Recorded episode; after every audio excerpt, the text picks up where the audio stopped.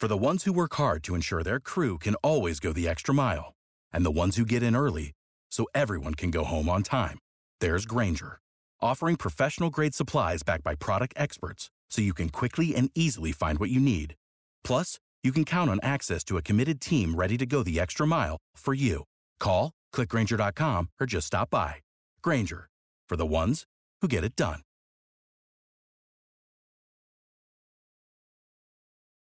Every team, every topic, everywhere. This is Bleav.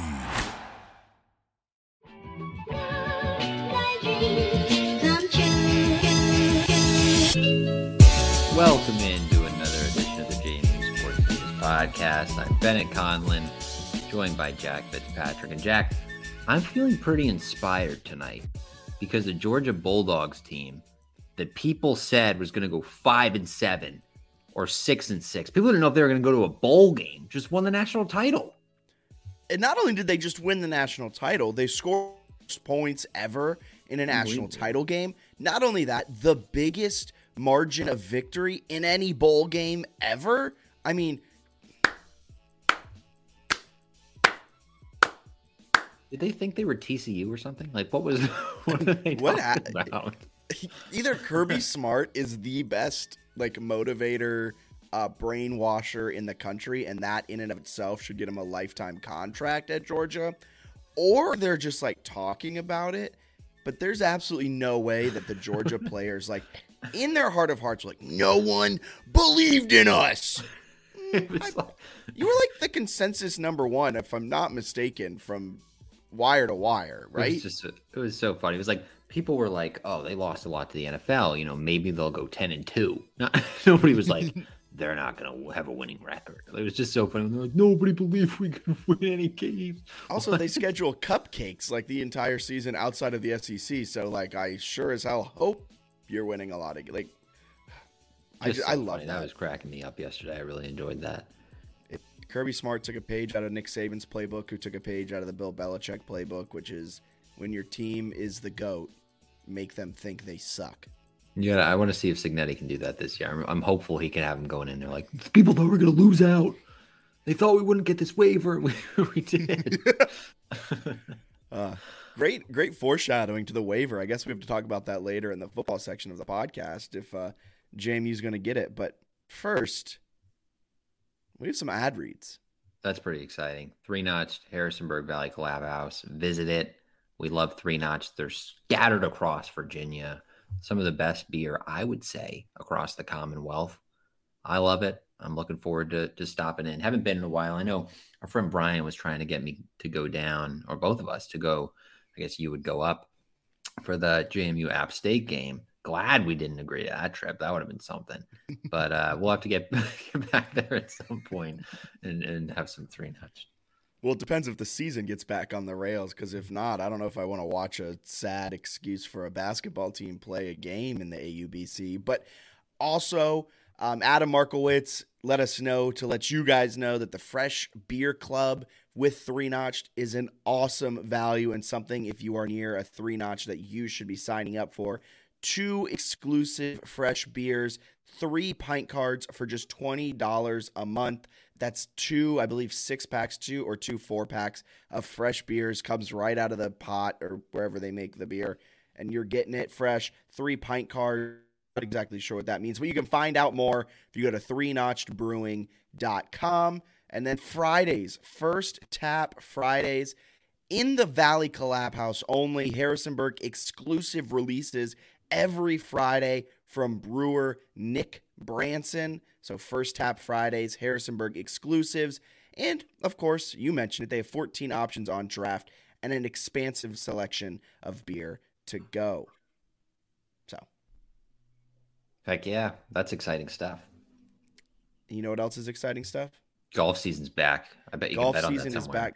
Did Morikawa blow a lead this weekend? He, I think he went into the final round. I forget his exact lead, but he was up. He was up at like seven shots on Jon Rahm, On like a, it's like a resort course, so fairly easy. Ends up losing to Rom. He was the only player in the forty-person field to bur, I mean, to bogey three holes in a row, and he did it on the back nine Sunday with a lead. So pretty tough scene for him there. And didn't he not have a bogey going into the final round? It was something like that. Yeah, he was playing out of his mind, but Yeah, he like great. forgot Good how to him. chip, which is Good tough. for him. Uh, Bet Online remains your number one source for all of your sports betting needs this season. Everything from NFL, bowl season just ended, to esports. You'll always find the latest odds, team matchup info, player news, and game trends at Bet Online. Bet Online features live betting, free contests, live scores for almost any sport or game imaginable. You want to bet on Swedish ping pong? They got you. We're the easiest and fastest way to bet on all of your favorite leagues and events, including golf. Head to betonline.ag. That's betonline.ag to join and receive your 50% welcome bonus with your first deposit. Make sure to use promo code BLEAV. Remember, that's how you spell it B L E A V to receive your rewards. A 50% welcome bonus is something you do not want to miss out on. Bet online where the game starts. JMU, you had some major esports success recently. The Breeze wrote about it. Haven't had a chance to read it yet, but Good for them. some interesting stuff. You know what wasn't an interesting stuff this weekend? Men's basketball team, are they broken? Are they broken or did they we just think they were fixed? I have so many thoughts about the men's basketball team. I guess we'll start on the sort of the small. you texted me and you said we got to keep this podcast quick. So if you have thoughts, we might have to ramble through these quickly or we might be having ourselves a 3-hour podcast. I don't have I don't have too many advanced thoughts, but okay. So we we go into last podcast, right? We're talking about how at least I was. I was talking about how if they could win three of the next four, that's already gone. That they would have been positioned well for right winning the regular season title. We- I mean, they won the first two games on the road, including a road win at Marshall. And we're talking regular season title. Then they go home and they lose to Texas State by a point. Those were some of the biggest games of the season though. Like the way this schedule is laid out, like Mhm. those two games meant a lot. they were in a good spot, right? They were in a really good spot to sort of take control of the Sun Belt early. And then you have Texas State with a one point loss. We're like, all right, could have went either way late. And then they lay another egg against App State at home two days later. I don't know. What's sort of your, your thought from those two losses after we were so high on them last week? So I did the post game reaction right afterwards, and the Texas State one I was not like sad about. You know, I wasn't. I was sitting at the Texas State, and I'd rationalized that loss in my mind. That uh, okay, I, I get it. It's not the end of the world. It's something you want, but at the end of the day, things didn't go your way. It's a conference loss against a team in Texas State that I think is going to be a top four team in the Sun Belt. You look at what they lost after last season. They lost 90% of their scoring, 90% of their men. They lost a huge chunk of huge players from last season. So they're still trying to figure out what their lineup was coming into conference play. First couple games of conference play didn't go their way. And so you would expect Texas State to figure out how to start winning because they're not a bad team. They're not Texas State football. Texas State is a legit basketball program in the Sun Belt. then App State loss. That was just a terrible loss for so many reasons. Uh, you could point to the turnovers coming at the absolute worst time. You could point to just their magnitude of turnovers 16 on the game. Technically, they had a plus one in the turnover differential. So I'm not really chalking up turnovers as much as a problem. What scares me about this team is their shooting at their peak when they're hitting a lot of shots, this is a great team, but they don't know how to win when their shot isn't dropping. And I know that sounds counterintuitive. Like, how are you going to score? How are you going to win when your shots aren't dropping? They were 15 of 21 from inside three feet. They were 5 of 35 from outside of three feet. You were eating in the paint. Why didn't you continue to push down low? I just don't get like it seems like they're live by the three, die by the three, and there's no middle ground. Yeah, like you look at like the KenPom numbers, right? And their three point percentage is respectable, but it was like high end at the beginning of the season. It's taken a significant dip here here recently. I guess with the conference. I mean, you look at them like in conference, their their offense has been one of the worst in in the entire conference. So I mean, you, like their three point percentage in conference play is literally the worst in the Sun Belt at twenty four point two percent. It's horrible. That's horrible. And it, they're also turning so they can't shoot the three and they're turning it over at over 20% of their possessions. It's like uh, the same thing we've talked about where it's like, hey, it's a small ball lineup that has inconsistent three point shooting and they don't even take care of the ball well and they don't have a big. Like it's a very confusing roster build. it's the same. Well, and this team, so now I'm getting heated over this and, and we might go a little bit off the rails, but they perform really well in the paint. They do. Like for a small ball team, they shot 15 of 21 from inside three. They're the best free throw team in the Sun Belt as of right now in conference play. You are third in the conference in two point percentage. You you find success from inside of the arc. You had success from inside of the arc against App State. You had success from inside of the arc against Texas State. But you just jack threes for no reason or take long range contested fadeaway jumpers for no reason. It's it's really it's mind boggling at times. And then it's right. You mentioned that they what they're drawing fouls in conference on like fifty percent of their possessions or something absurd, but they're shooting like sixty seven percent, which is like toward the bottom half of the Sun Belt in play. so they get to correcting that. Thank you for correcting that. I said that wrong, but yes. They're but they're getting to the line. They're making two point shots. It's just frustrating because like, oh, you could do that all game, but then they have other times where they dribble into the lane, bounce the ball off their foot, and it's like you just can't be that sloppy with the ball. And it's it's tough too because it's not like it's like oh a true freshman dribbled it off his foot. It's like not. I've watched that guy play for three years, and I was like, he's played a lot of college basketball, and a lot of the players have to commit some of those like really stupid mistakes. Did you watch the beginning of the second half? I didn't watch the app game. Okay, so let me explain to you how the second half started. You're down 15, not a good first half. You got to come out firing on all cylinders in the second half, right? So App State gets the ball, they push down, looking good, but the defense is holding them. I think it goes out of bounds, a kicked ball, something where it resets the shot. App State ends up having the ball like continuous possession for a minute to start the half with zero points coming out of it. Good job, defense. They get the ball, turnover, like right away. You they crossed half court and they turned it over. App State pushes back down, no points. JMU gets a turnover. They get the stop. They go back the other way. Right away, a turnover. They come back. There's no point scored again. They get the ball, push it back and it gets obliterated at the hoop. They just block the poopy out of it. And then App State's like on a quick break, on a fast break, and they score. And like that right there was just kind of, you're sitting there and you're like, you just held them scoreless for 90 seconds, 120 seconds. That was an opportunity to get five points back and cut it to 10 like that or something, you know? And instead, you got one shot out of it that was a terrible shot. It's frustrating. I think the the big thing that I've said before and I kind of stand by is like it's not the end of the world that they've lost these two games. Like they're still in the Sun Belt mix.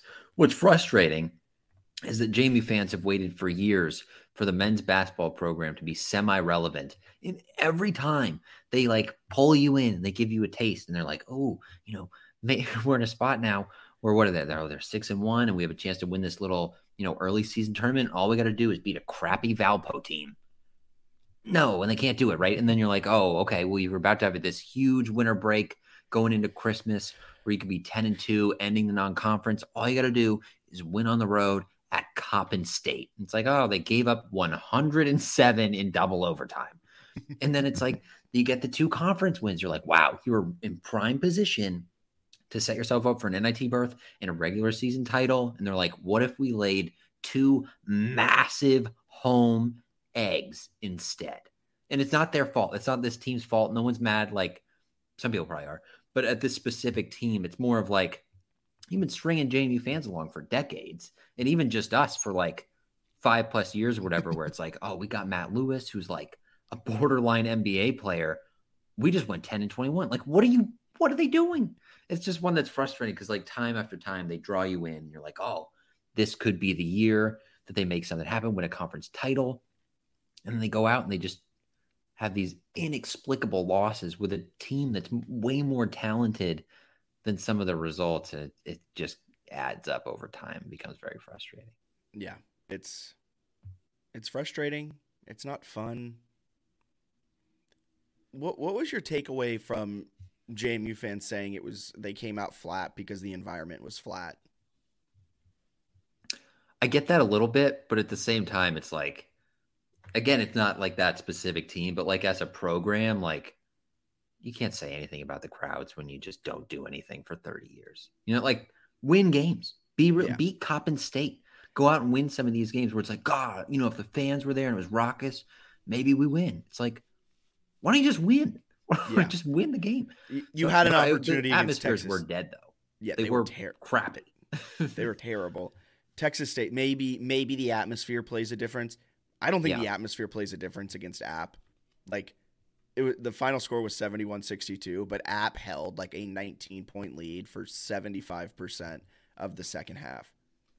So like that game wasn't close. Final score makes it look, oh, maybe some late free throws and they pulled away. No, no, no, no. No, no. Um, I also wrote a few other things post game to talk about on the pod, and you hit upon them. I wrote same old Dukes can't build upon wins, but something that's a little worrisome. And you talked about missed opportunity to get the community to really buy in, but that kind of yeah. plays into stringing them along.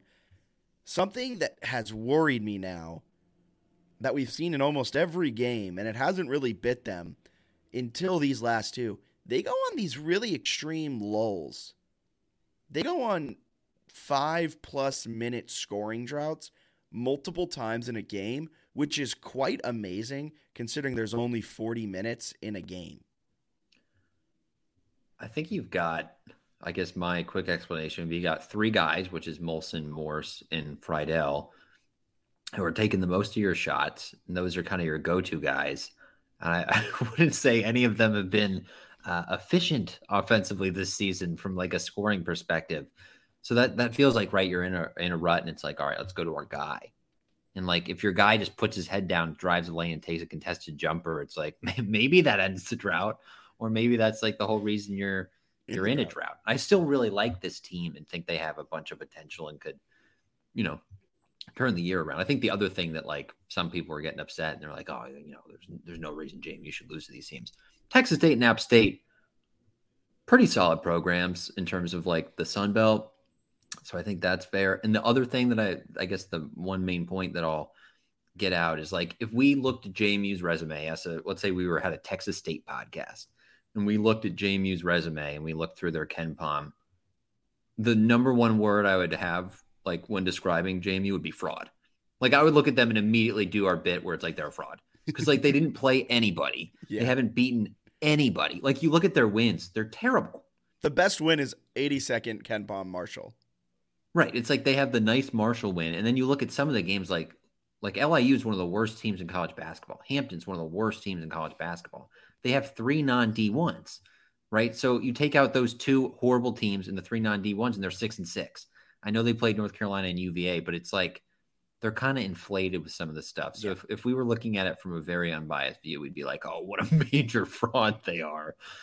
So and and like you said, the season they are frauds. Um, but the season's by no means over. Like no. we said pre Sun Belt in like kind of our breakdown. I think we even said it with Nick from Mid Major Madness. We're like, the team that wins the Sun Belt will probably have four to five losses because mm-hmm. this is not a bad conference. If I'm not mistaken, they should be hovering around number 14 in the country. They're 15th in the country right now of power ranking the conferences around who you'd expect them to be, and it's a, roughly what the CAA's been. But this is a conference. It's gonna you're gonna lose some games you should, and You're gonna win some games you shouldn't. But now you have a stretch to finish out January of South Alabama, Georgia Southern, Troy, Southern Miss, Coastal, and Louisiana Monroe. It, I'm not saying you have to, but you kind of got to go four and two in that stretch. I think so. I think so. To have, if, if you have a legitimate like hope of ma- of winning the Sun Belt regular season. Yeah, you got to have a good stretch here coming up, and then nobody's like that intimidating in the Sun Belt. You just have to play more.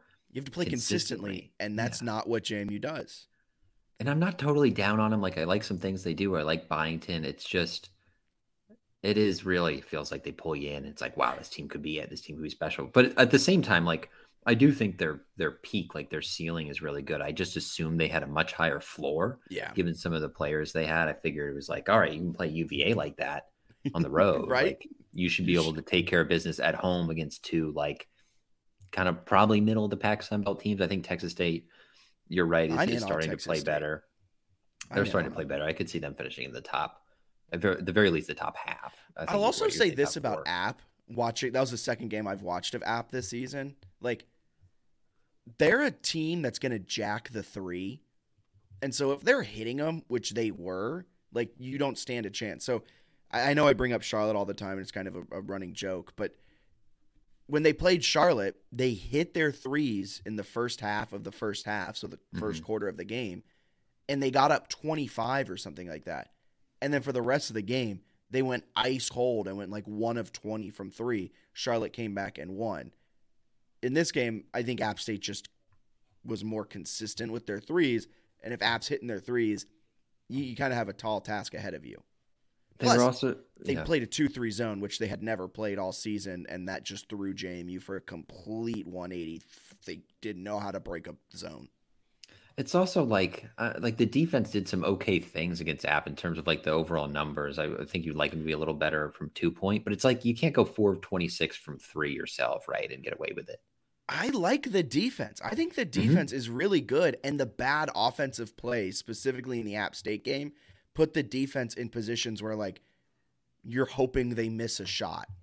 You know, like if the They offense shot- if if the offense can hit their shots or hit more at a higher percentage, and you can get set on your defense and get your full court sets going, this defense is the best in the conference by far. I think that's the thing where it's it's kind of frustrating, right? Because sometimes it's very simple with basketball, and it's like, oh, they didn't make their shots. But I think they were twenty one percent, if my math is correct, twenty one percent from three point range over those two games. Like if you do that ever, it's like it's not going to work, especially in league games. So it's Yeah. one where if like they shoot their season average or anywhere near it, they're three and one or four and zero in league play. And even if they win those games, you know, by a couple points, we're not even talking about it like it's an issue. It's just so frustrating to have the home games, Yeah. to have this prime opportunity to get to four and zero, and then to just throw up a bunch of bricks is like, ah, like why? Um, but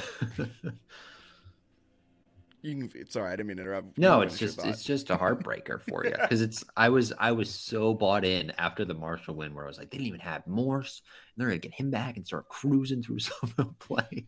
I was like, what if they if they win out? What's the at large situation look like? And then they lose to Texas State and it's like, ah, why? Why did you do this? Remember, remember when I texted you after the te- you and Dom after the Texas State game, and I was like, if you told us that we'd be two and one with a road win against Marshall without Morse, you would take that. And then you're like sitting at two and two, and you're like, oh. Also, here's I have two questions for you, and then I have a take I want to hit you with and get your Oh yeah, your unfiltered reaction to. Two questions. First, I'm going to hit you with both of them. If they lost to Georgia State and Marshall and then won Texas State App State, would you have a different feeling on this team?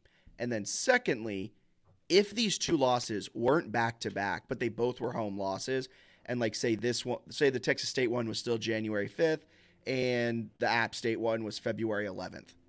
So that say those were the two. How does that impact it? You know what I mean? pretty good questions. For the the second one, the back to back hurts, especially because it's like recency bias, right? Like the most recent game they played were two disappointing losses, so it's easy to be like, "Well, they're broken again. These are the Dukes we know, like losers." When it's like it's not really true. Like they they played really well in some of the games. I know that they have like a fraud schedule, but they beat the crap out of the fraud schedule, which is why they have like the efficient And Numbers. Buffalo win is like looking better because like Buffalo started po- Yeah. Buffalo's 182 in KenPom and they won it on the road at Buffalo, so that's looking better too as like season goes on. Yeah. So it's like a surface level glance is like fraud. And then you look at the scores and you're like, okay, well, that's those are something. So they have that going for them. Uh, the, the two in a row is obviously tough. I think I'm almost more positive that they won the first two than if they had flipped that, right? Like the win at Marshall makes me think, okay, like they can win the league. If they had gone out and lost those two and then won these two, I might be a little bit concerned about how they would match up with like a Marshall or something. I feel really positive about him. I'm disappointed in the showings because they had that opportunity to like kind of take control of the league. But I don't know. I still feel really, uh, I still feel really positive about their season long outlook in the future under Byington. I love it. All right. What's put your take? put your take glasses on, whatever it is, Whatever. I can't wait. Get your get your oven mitts out because this one's going to be a little hot to the touch. Mark Byington is Matt Brady oh. 2.0. I do like this spicy take. They're the same. Not that's not a bad thing, but it, it goes back to the analogy I made about the elevator a few podcasts ago. We want to be in the penthouse. Brady got us to the 75th floor. We're right back at like the 70th floor.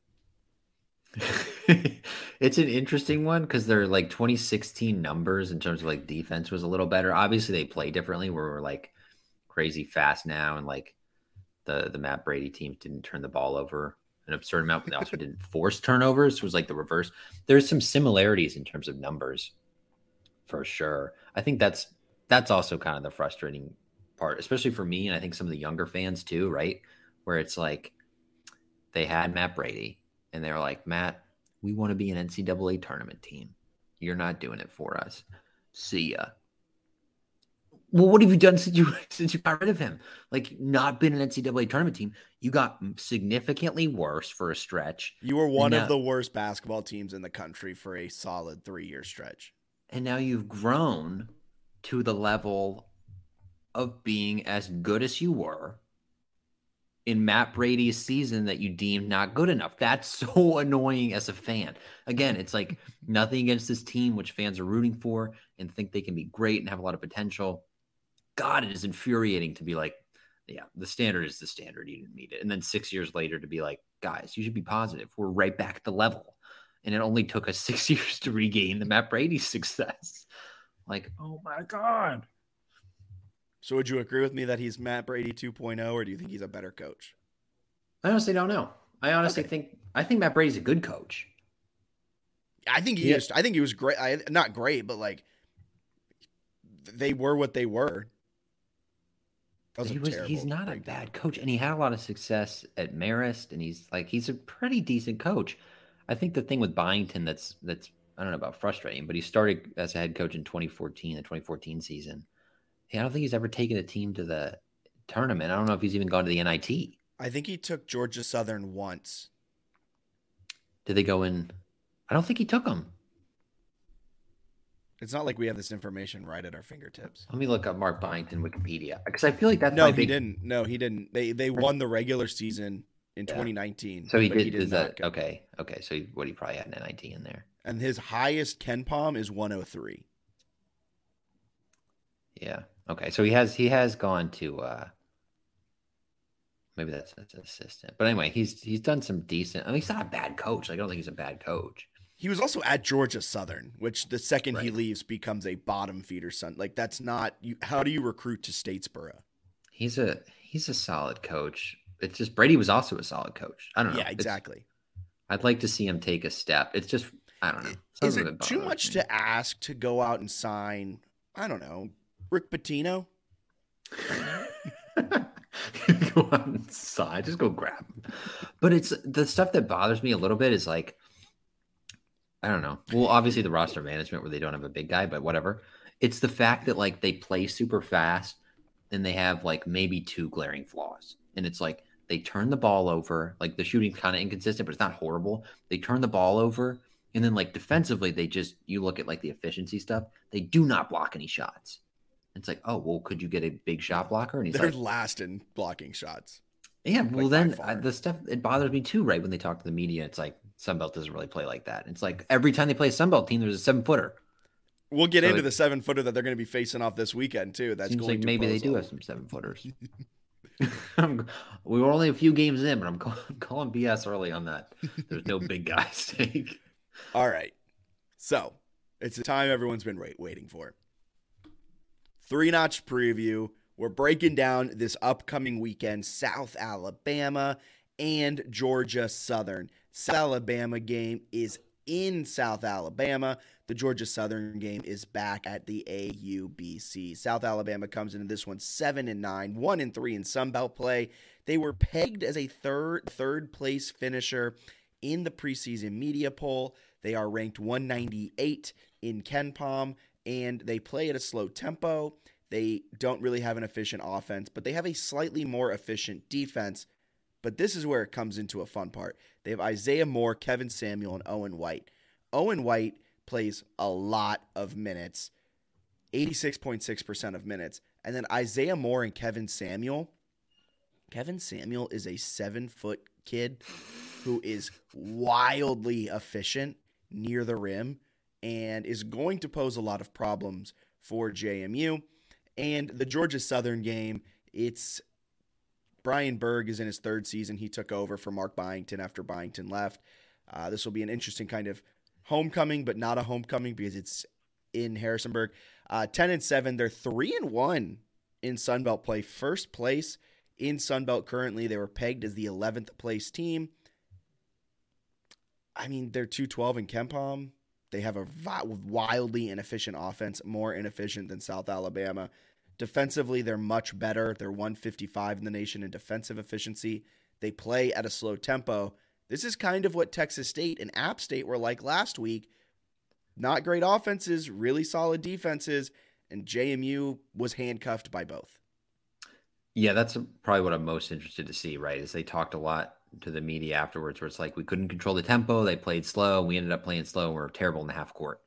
They are okay. terrible in the half court. All right. Well, can you can you control the tempo or can you be better in the half court? Because you're gonna have to pick one of the two. Yeah. Maybe you can do a little bit of both. We'll see. But these games are huge because then you have a road games against Troy and Southern Miss, which, if I'm not mistaken, are at the top of the league right now at three and one, along with a couple others, and sort of are expected to not be frauds, where Georgia Southern feels like more of a fraud.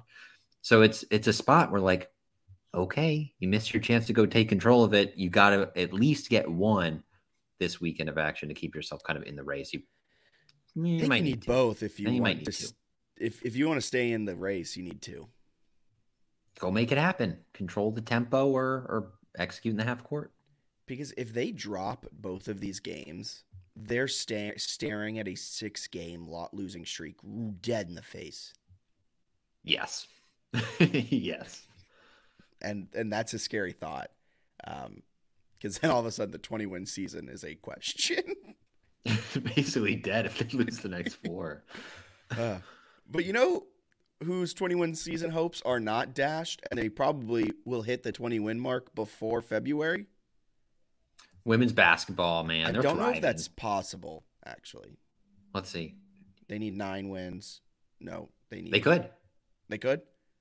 They're what are they? They're fourteen and two, and they have six games left in in January. All right, let's do it. So it's possible to get to 20 and 2 by the end of the month, which would be insane. And I think it's very possible because they just went on the road, took down Marshall 74 67, then went on the road, built up a massive lead against Southern Miss. They did blow it and ended up winning 63 54. They're, playing. I'm just very happy with this team. They're playing well. It's it's also wild to see Kozlova go from like barely able to score to like, oh, I can't miss a shot and I have an array of post moves. she scored 17 against Marshall, 18 against Southern Miss. Her last three games 10 and 12 from the floor, 6 of 8, 7 of 7.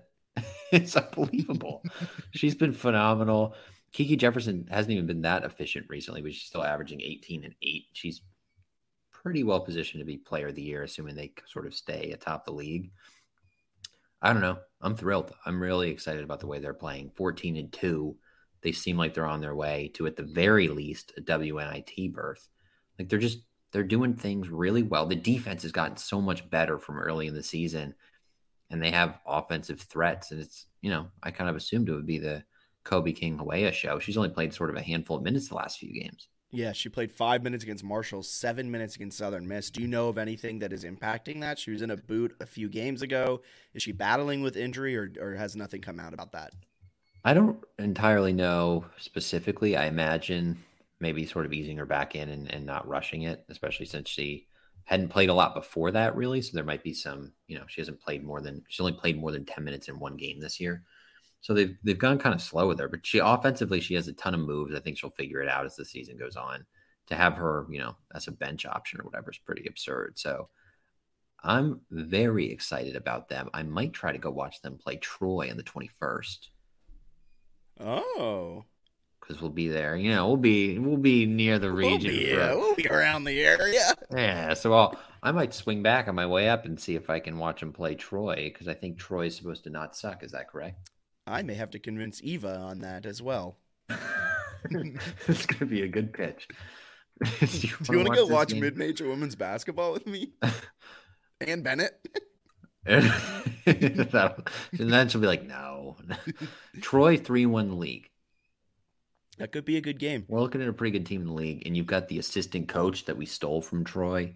So there's a little bit of a rivalry. It's also hilarious how, like, this team, and I don't know what this goes to show, but this team looked rudderless. This team looked like not good last season and against Maine to start the season, which I'm always going to bring up the Maine. I'm going to find a way to mention Maine each podcast. But, like, especially last season, they were getting like two assists a game and 15 turnover. Like they just looked not good last year. And like there was not a lot of hope coming into this year. Is it that important to have players in their right role? Like Peyton McDaniel coming back into the lineup and Kozlova figuring it out. Like all of a sudden, Claire Neff is playing two roles down and is excelling in her spot.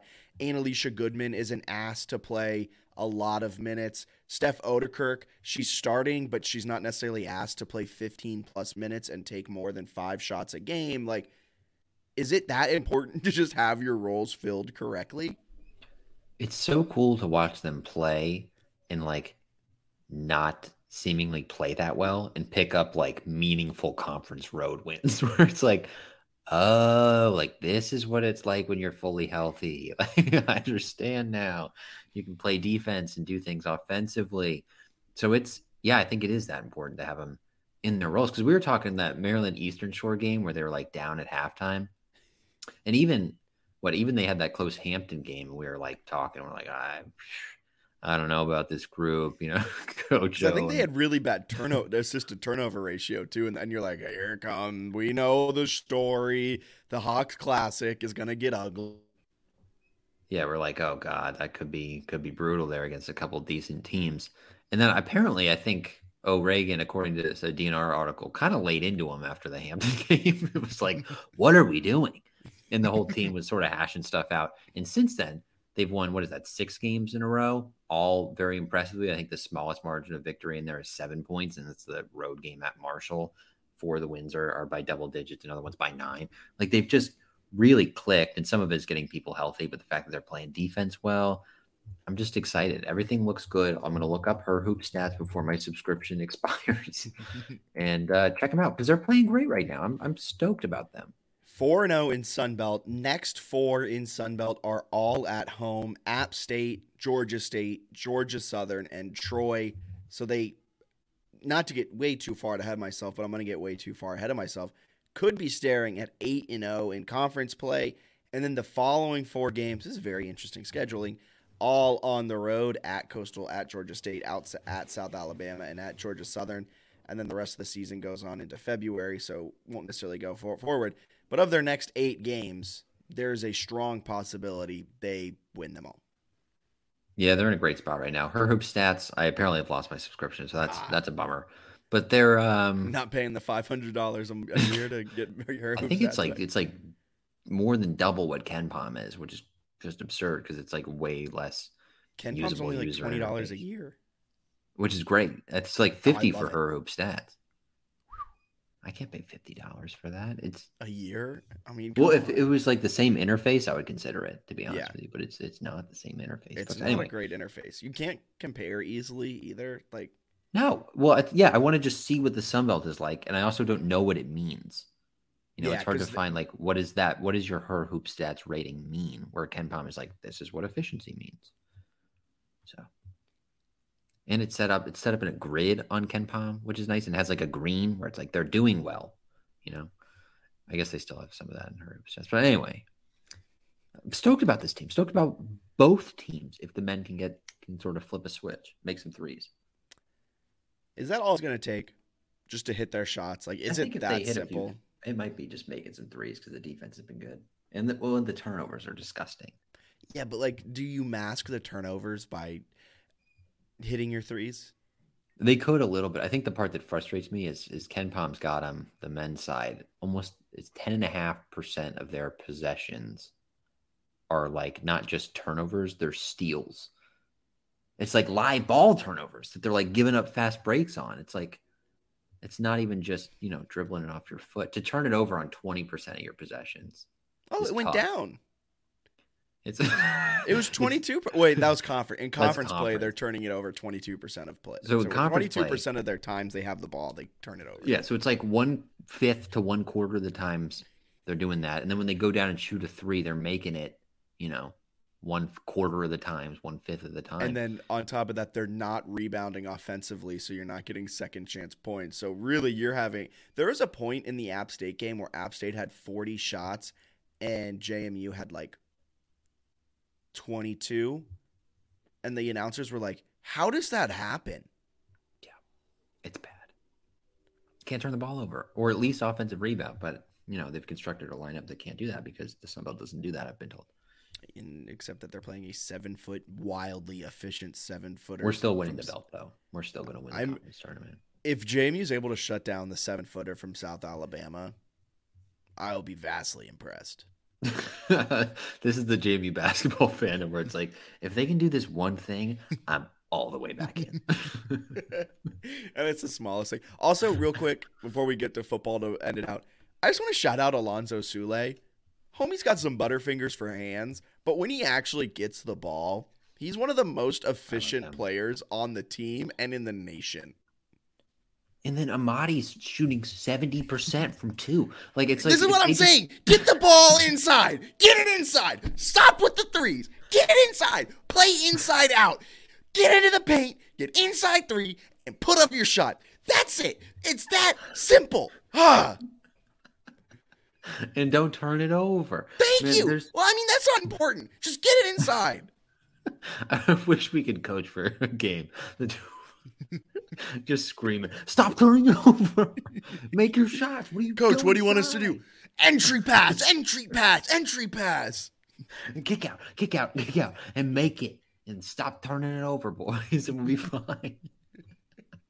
Why isn't Byington just say that? God. Well, football. Like so the football thing. side of things, real quick. Uh, no transfers have through last week. What's that?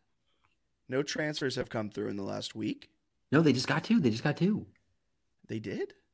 Yeah, they, they just got two. They got um this big tight end from Pitt.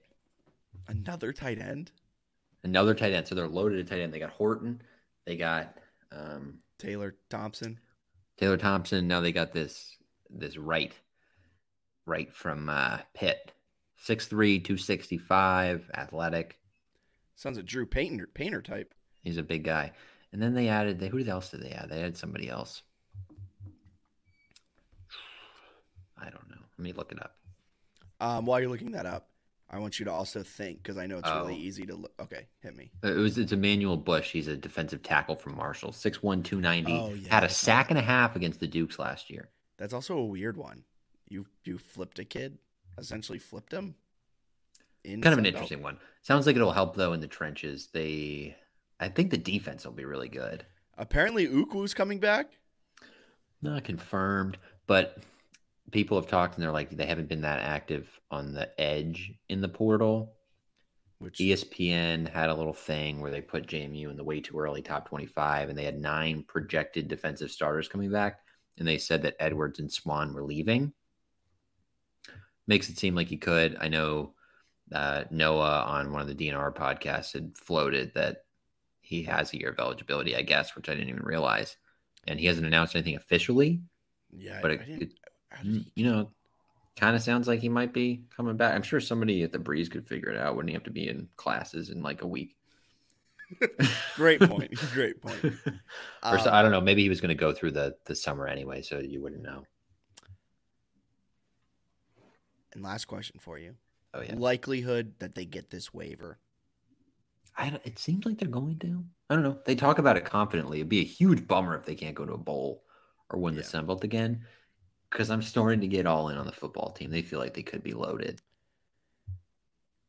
Am I too aggressive in saying that JMU is the best team in Virginia? I think they are. Like even Like, if I don't think it's close either.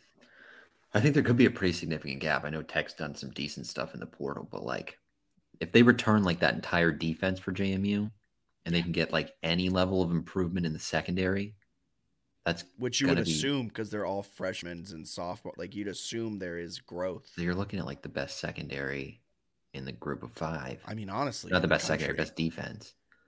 in the maybe even in like if you look at all of football from across the world, it might be the best secondary. They're just the defense is gonna be so efficient next year. And then if like they find some stuff offensively, offensive line comes back. I love what they've added in the portal, a receiver and running back.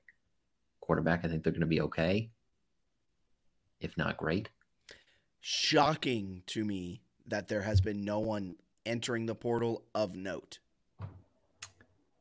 Yeah, maybe somebody paid up. Maybe we got a bag man. Maybe No, not that's not. man. I meant Billy Atkins. I'm I am surprised they haven't had yeah, with two quarterback transfers that Barnett and, and Atkins haven't announced anything yet. If they stay, that's incredible for the depth at quarterback. You've got a guy who started games last year, could be your third or fourth string or second. It A depends on big time quarterback also just entered the transfer portal. Who's that? Sam Huard, H U A R D, five star from Washington. Behind He'll probably he'll, he'll come here. That's what I'm saying. Like, I don't. I'm not. I'm, I mean, come on. I wouldn't mind us adding, you know, three or four five star quarterbacks and just sitting them behind each other, benching them a little bit and being like, yeah, hey, the Alabama model, the Georgia model. You know how it is. All right. Anything else you want to add?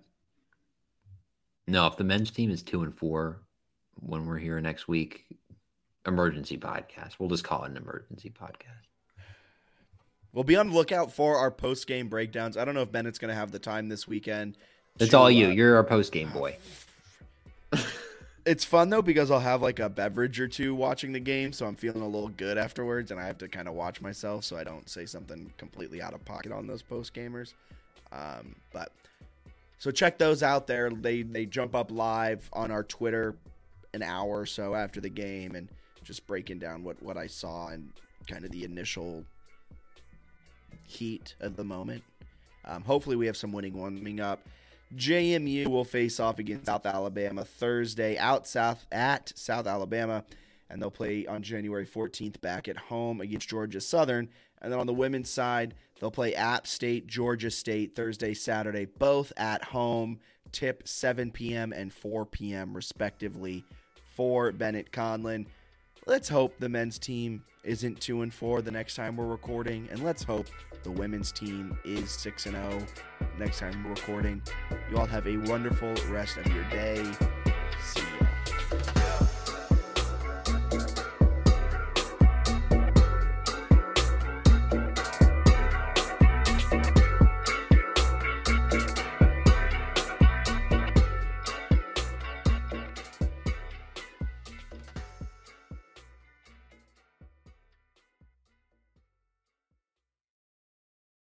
Without the ones like you, who work tirelessly to keep things running, everything would suddenly stop. Hospitals, factories, schools, and power plants, they all depend on you. No matter the weather, emergency, or time of day, you're the ones who get it done. At Grainger, we're here for you with professional grade industrial supplies. Count on real time product availability and fast delivery. Call clickgrainger.com or just stop by. Grainger for the ones who get it done. You know, when you're listening to a true crime story that has an unbelievable plot twist that makes you stop in your tracks? That's what our podcast, People Are the Worst, brings you with each episode. I'm Rachel. And I'm Rebecca. We're identical twins who love true crime cases that make you say, didn't see that coming, and we hate the people responsible for them. Listen to People Are the Worst now on Apple, Spotify, or wherever you get your podcasts.